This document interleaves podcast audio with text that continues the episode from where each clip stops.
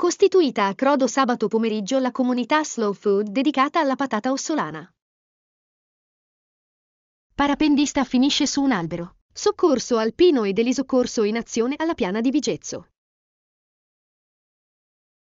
Masso sulla statale dell'Anzasca. Danneggiata centralina idroelettrica, sfiorato il peggio. Di sabato la statale è molto trafficata. Paolo Borsellino e Giovanni Falcone, martiri per la giustizia. La nuova intitolazione a omegna della passeggiata lungo la Nigoglia.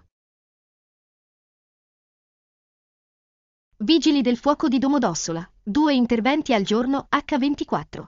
Il bilancio 2023 del distaccamento ossolano, gli incendi coprono il 20% delle attività. Tasse ai frontalieri. Partecipata a riunione venerdì sera con l'europarlamentare Alessandro Panza e il senatore Stefano Candiani. Presentato Domo Itinera, progetto Lions per mettere a sistema l'offerta turistica e culturale della città. Encomio alla vigilessa che sventò il suicidio di una ventenne. Durante la messa del patrono dei vigili San Sebastiano, consegnati i riconoscimenti ad agenti di Verbania, Domodossola e Gravellona.